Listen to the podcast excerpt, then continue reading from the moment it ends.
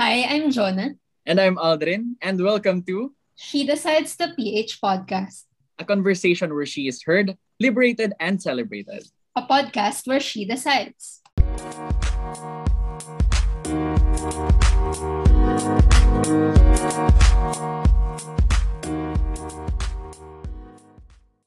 So, welcome back to our listeners. Another episode na naman for our podcast. Um, just a quick recap of what had happened from our previous episode no, with Graciela Moises, one of the members of the She Decides movement na napag-usapan nga natin, Jonah, di ba, with Sheila, the topic of identity politics and what are its implication in the Philippine setting. No? So, na-discuss din ni Graciela last time na ang identity politics is not only on the side of the elected official but also on the constituent influence and that kumbaga the political perspective of the individuals of the public are shaped based on economic factors, social, cultural, and other political factors pa. So napakaraming salik na kailangan pang italakay in terms of identity politics and that identity politics is malaki din ng parte niya sa elections natin dito sa Philippines, right, Jonah? Kasi nga, again, recap lang na nabanggit natin sa previous episode na even though it's um, a little bit of a Western topic, topic na ang identity politics is mainly based on the race or yeah. the identity. Yeah, 'di ba? Ng mainly sa US or mm. sa western countries. Pero dito sa Pilipinas, tackle natin na ang identity politics could be seen from kumbaga parang ginagamit nung politician yung class kung saan siya dating nanggaling. So kung galing siya sa lower class before, gagamitin niya yung yung image na galing ako sa lower class. So I'm part of the lower class. I'm part of the masa. Yeah, no. Um, before ko lang mabanggit kung sino yung natin kasi very excited din ako kasi kum- kumare natin to si ate girl.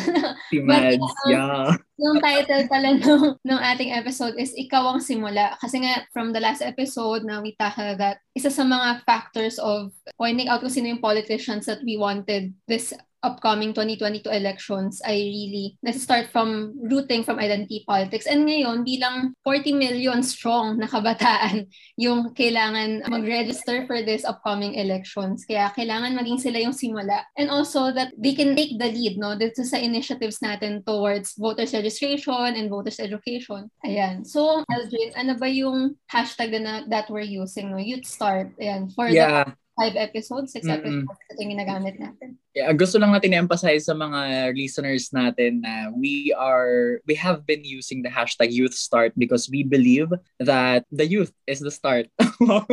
that ikaw bilang kabataan kasi base sa demographics ng listeners natin na karamihan youth ang nakikinig sa mga podcast. So sa mga listeners kahit naman hindi na youth, eh, nasa iyo yung kapangyarihan towards a new journey or you have the right or the power to start a new journey socially and politically.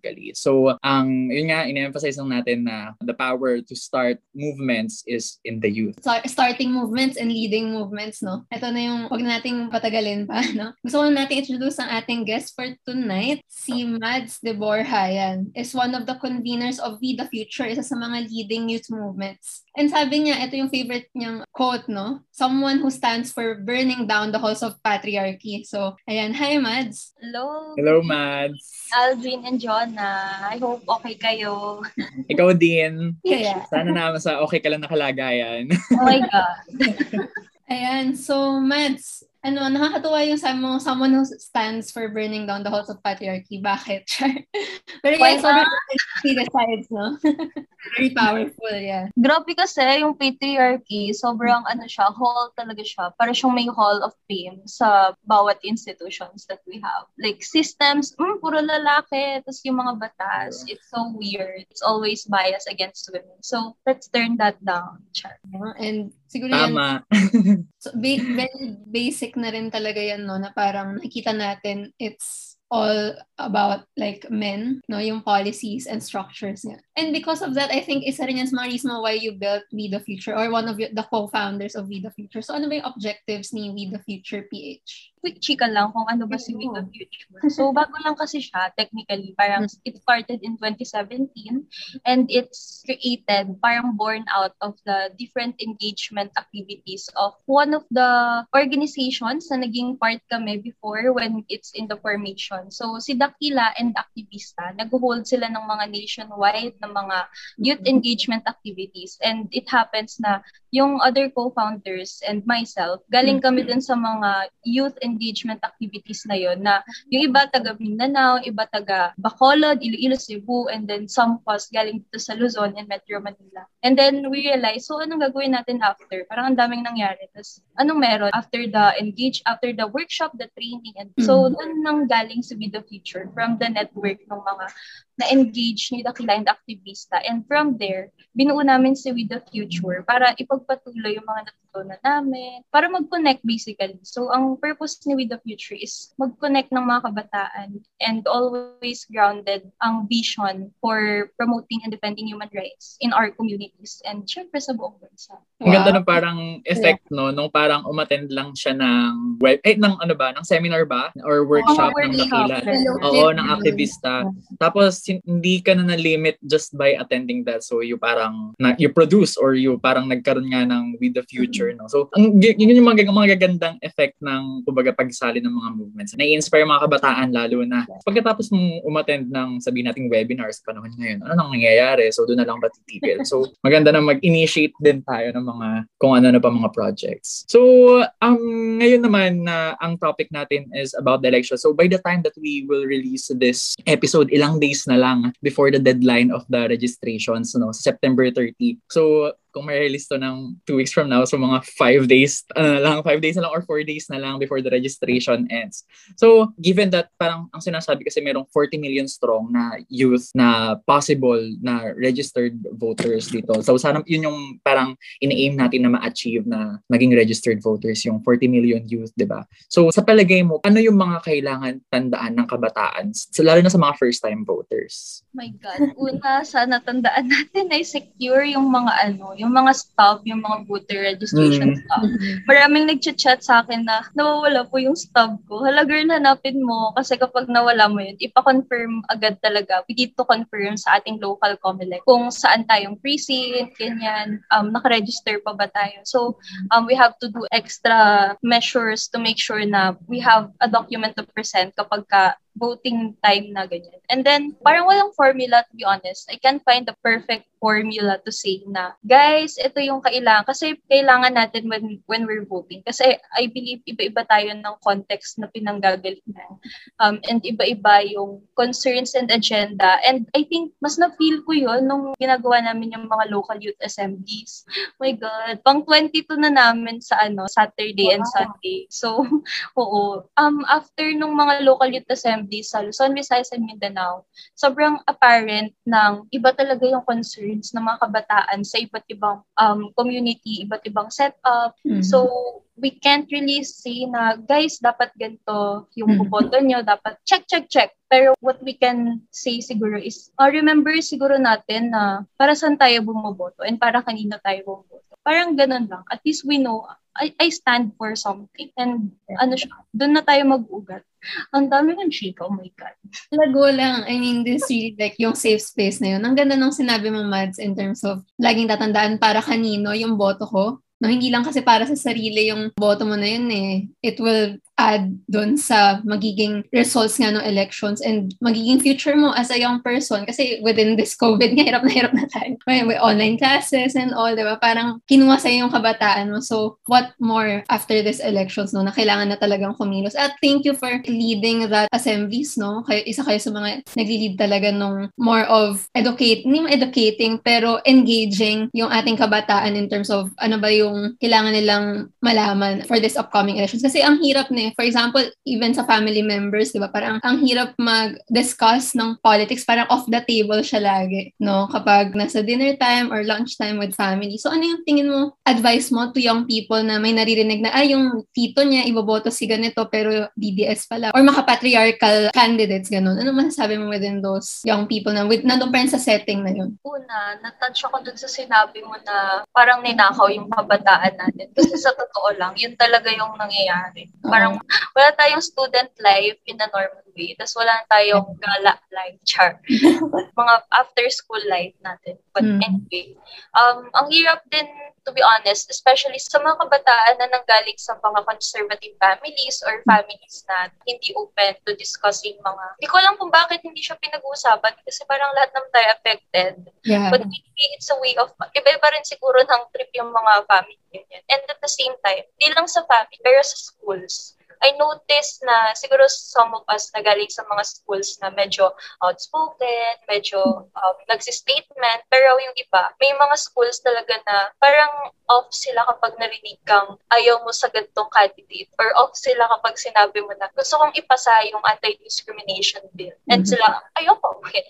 so may mga ganong setup talaga tayong pinanggagalingan. But I'd say, it's okay. It's okay na may ganong system. Kasi it only means we have a lot of things to do and at least tayo, kita natin kung nasa and alam natin kung ano yung pinaniniwalaan natin. And what's really important is try lang. Parang ba, meron kaming practice ng radical empathy. Tayo, practice natin yung radical empathy and pagbabago ng narrative in the society na meron tayo right now. And let's do that. Intindihin natin saan sila nanggagaling. Baka naman meron silang gustong sabihin pero hindi lang kayo nag-meet ng message right now. But what's important is tayo on our end, mga advocates, we listen. And if we're finding a space na makakapag-empower sa atin and hindi natin yan mahanap sa family ngayon or hindi natin yan mahanap sa schools, marami namang ibang orgs, marami namang ibang spaces like She Decides, With the Future, ganyan. Mm. And dun sa mga spaces na yon, we can find safe space para sa mga advocacy natin. And happy kasi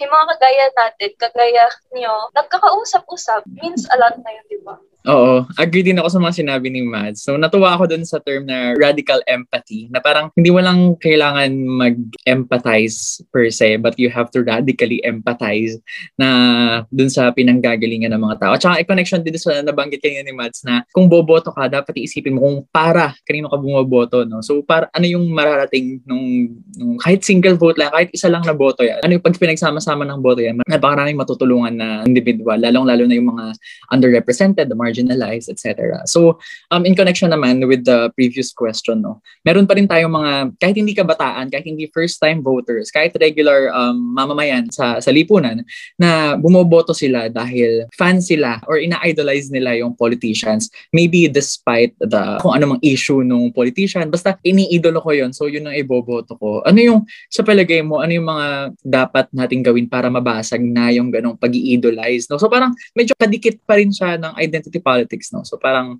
ano lang yung masasabi mo na paano natin siya babasagin yung ganong kultura na parang binabase natin yung pagboto natin kung gaano natin ka-idol yung politician. Thank you for that wonderful question. Charot.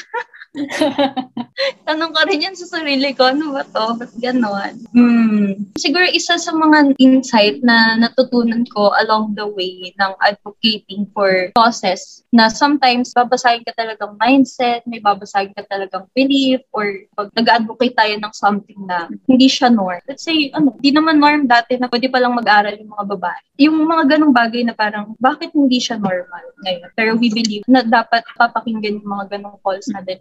So, yung tanong is kapag boboto sila and then naniniwala talaga sila. Oh my God. Siguro, I would say na let's try to listen. Bakit? At least that's the very least we can start with. Kasi parang lahat naman ng tao, I believe meron tayong free will, may rationality naman yung mga tao in one way or another. I'd like to believe that. So, at least, ano, let's understand kung saan nanggagaling yung bawat isa. Kasi bilang mga human rights advocate, yun din naman yung core and essence ng mga pinaggagawa natin to humanize, humanize every aspect of the society, even if it's voting. May boboto si Marcos or ba't may boboto si, ano, si Duterte. Ang dami niyang problema. Pero may iba talaga. Nasushock na lang ako minsan kasi may mga people around my circle na nagsishare talaga everyday ng mga bongbong Marcos. Ano, Mm. mga fan club nila. So, sige girl, kaya, kaya. Pero nag nag-uusap naman kami, parang okay, nagkakaintindihan naman kami. So maybe may belief siya, maybe it's something na masasagot ng mga fact, maybe it's something na masasagot ng friends nila na, na magko-convince sa kanila. Medyo problematic kasi yan eh. So baka lang, baka lang gusto mong magkaroon ng ibang option. Pero to be honest, ang hirap niyang gawin over time kasi ayun nga, binabasag mo yung mindset and belief. And how do we do that? Except sa paulit-ulit mo siyang gagawin and find a common ground to translate the message. Otherwise, para lang din tayo yung mga trolls na nagbabanggaan ng narrative but not really listening to each other.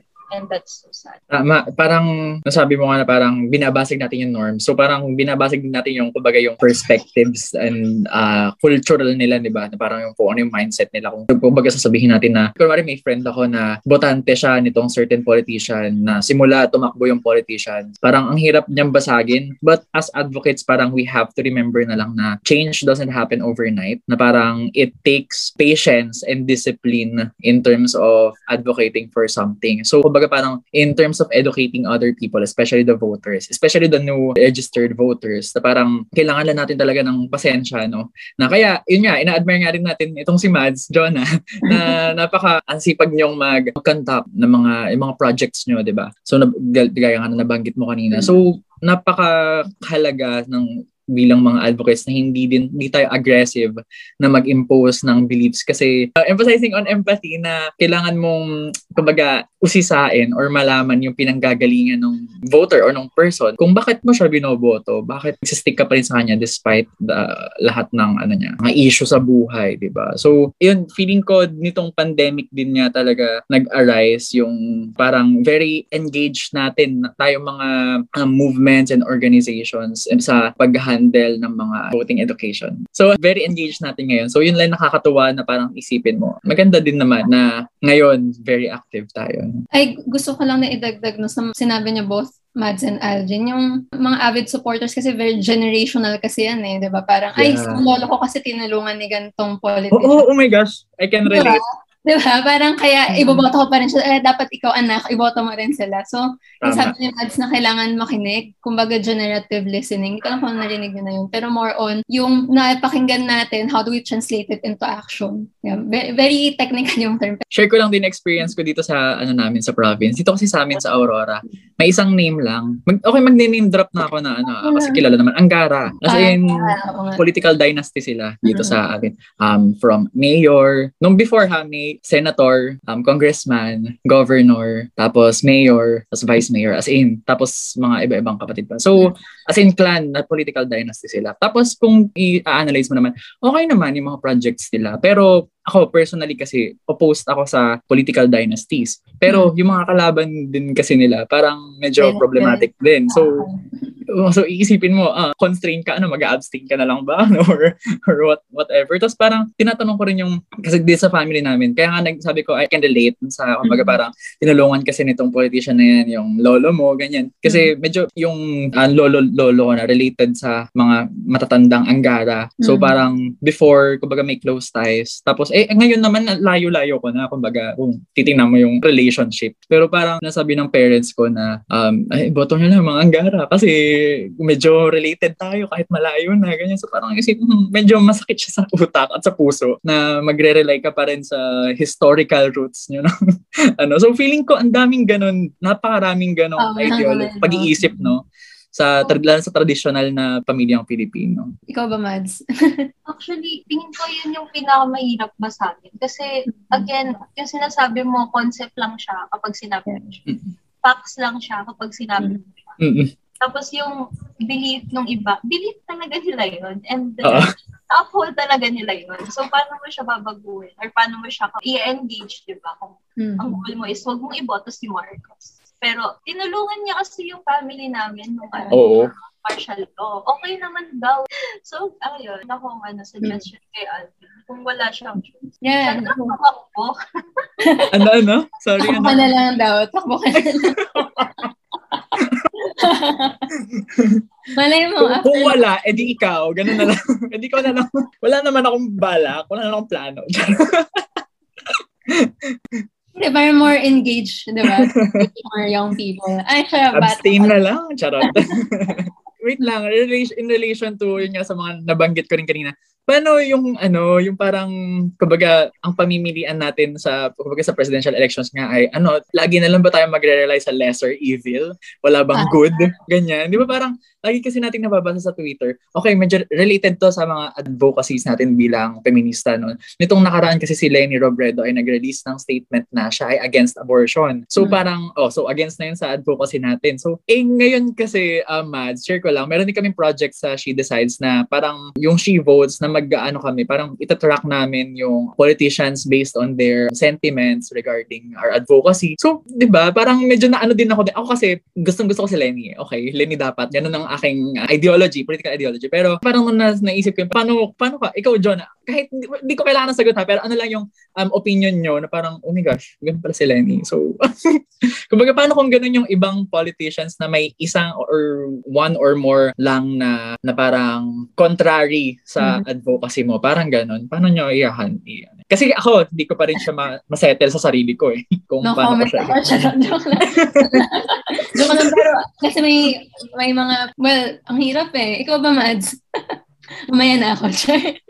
Nakita ko naman sa Twitter, ito na-retweet ko to sa Twitter. Sabi niya, iboboto ko pa rin si Lenny kasi alam ko na papakinggan niya yung side ko. Sabi niya, um, I'm pro-abortion, pero boboto ko pa rin si Lenny kasi nga alam ko makikinig siya sa akin. Hindi tulad mm. ng ibang katatakbo na, assuming natatakbo si Lenny. Kumbaga, kumpara nga dun sa iba na, kumbaga outright, hindi ka papakinggan kasi iba yung naratibo nila and experiences nila. So, oh, things to ponder upon. Remix him. Hindi niya sagutin. Okay lang. okay lang naman, no? I mean, speaking mm-hmm. of Twitter kasi, parang ano eh, ako for me ah, ito, well, feeling ko kasama rin tayo sa demography na yun kasi ako maka Twitter person Oo. talaga parang yun nga, yung pagka, pagka-walk natin doon, I don't know, uh, echo chamber din kasi minsan na parang, well, sorry, pero yun nga, may hierarchy pa kasi of issues. I don't know.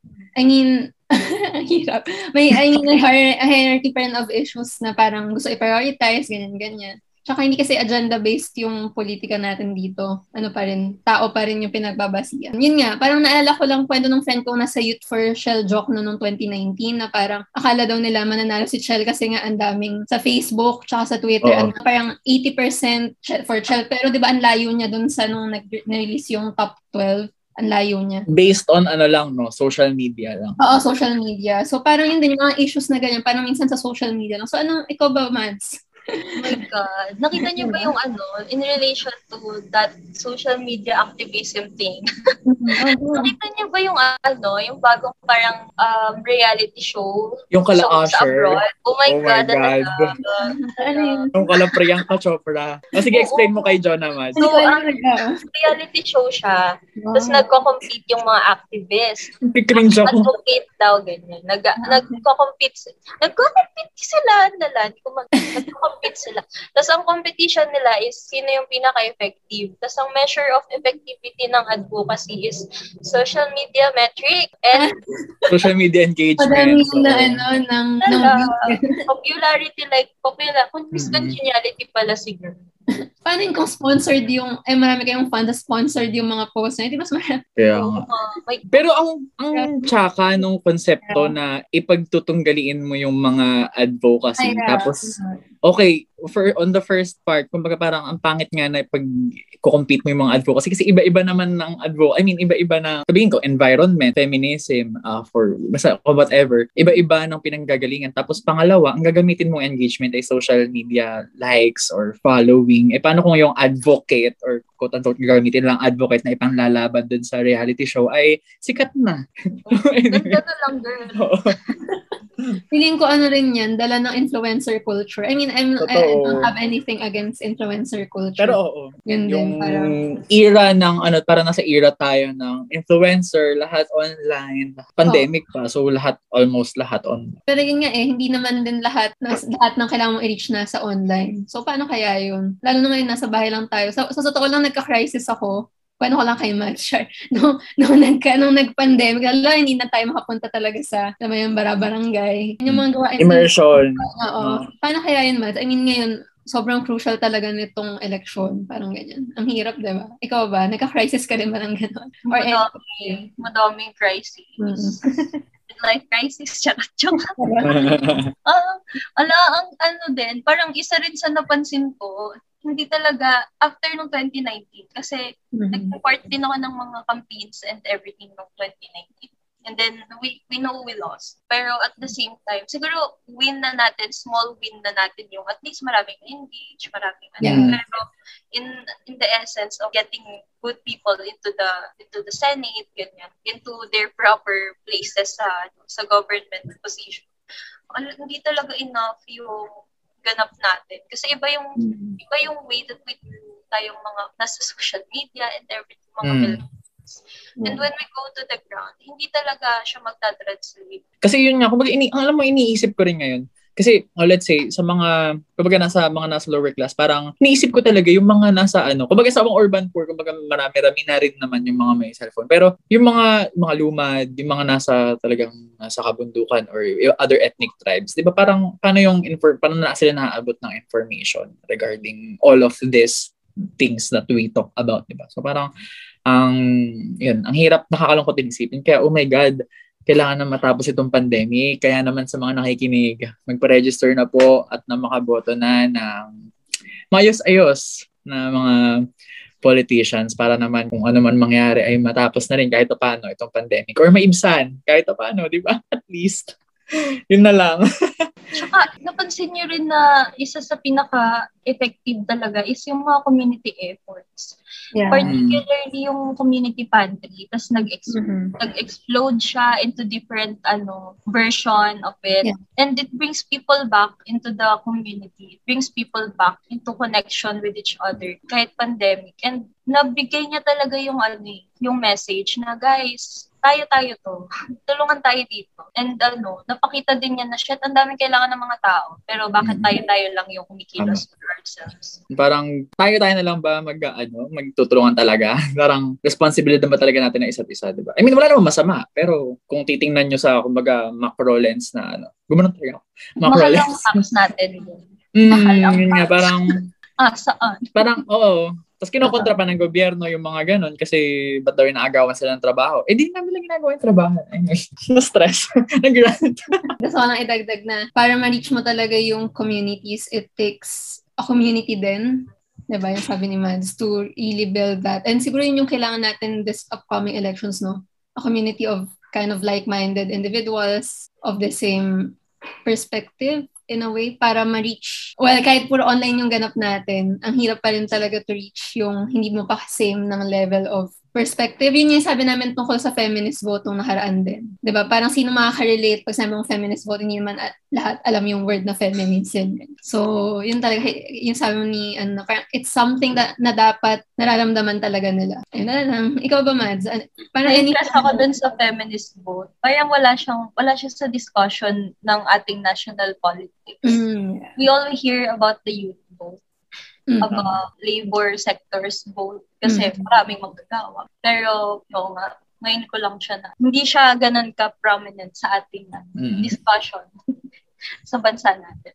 Diba? In, rela- in relation to that, ano, Mads, kaya na-realize ko lang din na siguro kaya parang um, hindi siya nga ganun ka-prominent yung um, usapin na feminist vote. No? Kasi parang feeling ko yung gobyerno natin lax lang siya sa usapin ng gender equality. So parang iniisip na, base sa statistics, kapag, kapag before, pag nagre-research ako ng feminism in the Philippines or history of feminism in the Philippines, parang may, may nabasa pa akong article na uh, Philippines, Philippines is one of the countries in Southeast Asia na ma, ma um, kumbaga yung economic gap between men and women are maliit lang, ganyan. Parang yung pride daw natin na hindi tayo super um, unequal in terms of gender. Pero ang dami-daming ano, ang dami-daming stories, ang dami-daming experiences sa mga kabaybaihan na hindi na na puput into spotlight ng gobyerno. Kaya kumbaga parang hindi masyado nabibigyan ng pansin ng ng public, ng masa na ay nag-exist pala yung mga ganitong problema. Kumbaga ako nga, kumbaga um, nalaman ko lang yung mga other stories ng abortion nung nag-join ako ng, ng She Decides. So parang mas na-enlighten lang ako sa mga kung bakit, I mean before, um, pro-abortion ako pero pag tinanong ako bakit, sasabihin ko lang, oh, bakit choice niya? Parang ganun lang. Pero nung nalaman ko na, grabe pala, ang dami-daming nangyayari pala kung bakit kailangan kailangan i-decriminalize ang abortion. So parang, yun nga, parang in relation lang to sa, dun nga sa Senate. So, um, meron pa ba kayong idadagdag before we end? Ang dami nating na chika. My God. Wala. Dun sa sinabi ni Aldrin, na bilang law student siguro, Mm. parang siguro as advocates, siyempre we believe in ano, in the things that we advocate for and um, we believe for it and we stand for the things that we believe is right dahil may mga sectors tayong ano kinabibilangan na may mga sectors tayong kinakampanya and one of them ay yung women's rights and yung mga kabataan ganyan Mm. And ano din, sobrang weird, pero um, dun sa sinabi ni Aldrin kanina na, ah, okay, sinasabi nga ng data, gender equal daw ang Philippines, mababa Mm. daw ang disparity between men and women in terms of having positions in the government, in terms of um, wage equality, ganyan, ganyan. Pero when we look at the, ano, the law, oh my God, bakit laging bias against women ang civil Mm. code? Family code pa lang, no? Family code. anyway, Babae lang yung adulterous. Kaya kumbaga, Kaya, oo. Tapos yung yung, privilege, ano, no? oo. Yeah. tapos yung age of rape, ay yung Mm, yung statutory. consent. Mm. age of consent, parang, girl, ano ba? Sino Mababa. ang pinag-iisip dito sa mga legislators na to? Di pa nababago to. So, ang sakit lang nila sa ulo. Pero, I guess, at least nandito tayo. At least, we see what's wrong and at least we're trying to make a difference. Kahit, to be honest, I think, I speak for all of us na pag sinabi na, na lahat tayo ay napapagod and lahat tayo ay nababurnout. But it's okay. At least we confront the things na kailangan nating i-confront and we know na hindi tayo mag-isa sa ginagawa natin. Tama. Ikaw, John, ah. Yan, totoo na may movements and communities na part tayo. I think yun, yun yung nagbubuklod sa atin ngayon eh, with all this social distancing. no, na, kasi sabay, Talagang distance. Ah. And I mean, sabay-sabay lahat eh. Pandemic, I mean, tapos ano ba? Bad Ah, governance. Oo, poverty, diba? Tumataas yung dating 10 pesos na Nesty nung high school ako, 18 na pala. Wala lang. Ha? Oo, Yes. grocery ko lang. sachet? Oo, grocery ko lang kahapon. Diba? So, Hindi gets ko alam. na it's, it's really worse right now. So, kailangan talaga na mag-push with, you know, change talaga. And napaka mga bad-mouthing officials, no? Ehem, ehem, Harry Roque, diba? So, yeah, Pwede so, siyang kaya, ma-disbar doon. kaya saludo ako sa inyo mga ano, incoming law students, no? Ay, law, lawyers. Hoping. Ay, no comment. ano, ako, last na lang na sa Hmm. masasabi ko ay, lagi natin na pag-uusapan na kung kung sino yung mga dapat nating i-elect or pag-isipan nating mabuti. Na, na isip ko, papasok lang sa isip ko ngayon, ngayon lang na bumoboto din kasi tayo ng mga party lists. So, bumoto tayo ng party list not basing on, kumbaga, dun sa person. Kung, kung ano yung advocacy ng party list at kung legitimate ba na ang nire-represent ng party list ay underrepresented at marginalized. Hindi lang. Kasi, kumbaga, i-share ko na lang din yan. Natutunan ko nung nakaraan sa aming isa sa mga subjects sa Consti. Makakarelate din si Mads dito.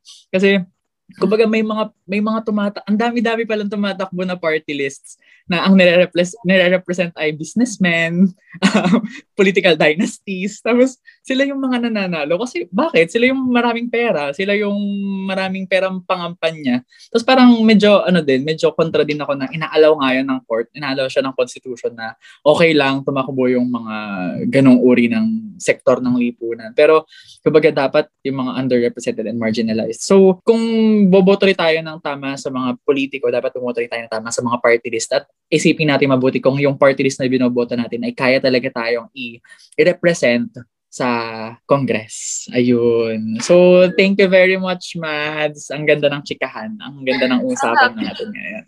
Ang happy I'm happy. Oh. so, thank you very much, Mads. And thank you very much to our listeners. Uh, we would just like to remind our listeners na our podcast is open to suggestions and whatever you want to, um, not naman whatever, basta related sa advocacy namin.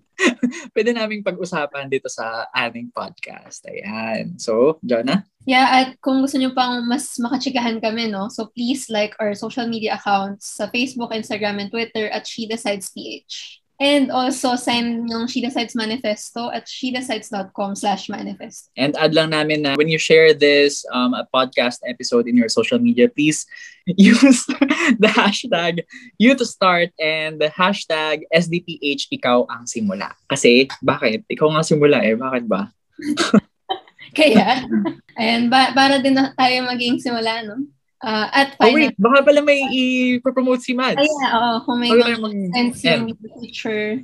projects or in whatever. Ah, okay. Ah, oy, ayun, pero before ano, thank you sa thank you she decides. Thank you Jonah and Aldrin for this wonderful time. and syempre ano, um siguro for our listeners na naghahanap ng kanilang network, let's say sa Bacolod man yan, Iloilo, Cebu, sa Metro Manila, sa Bicol, sa Davao, or wherever uh, wherever part of the Philippines you are right now. dami ng reach. Um.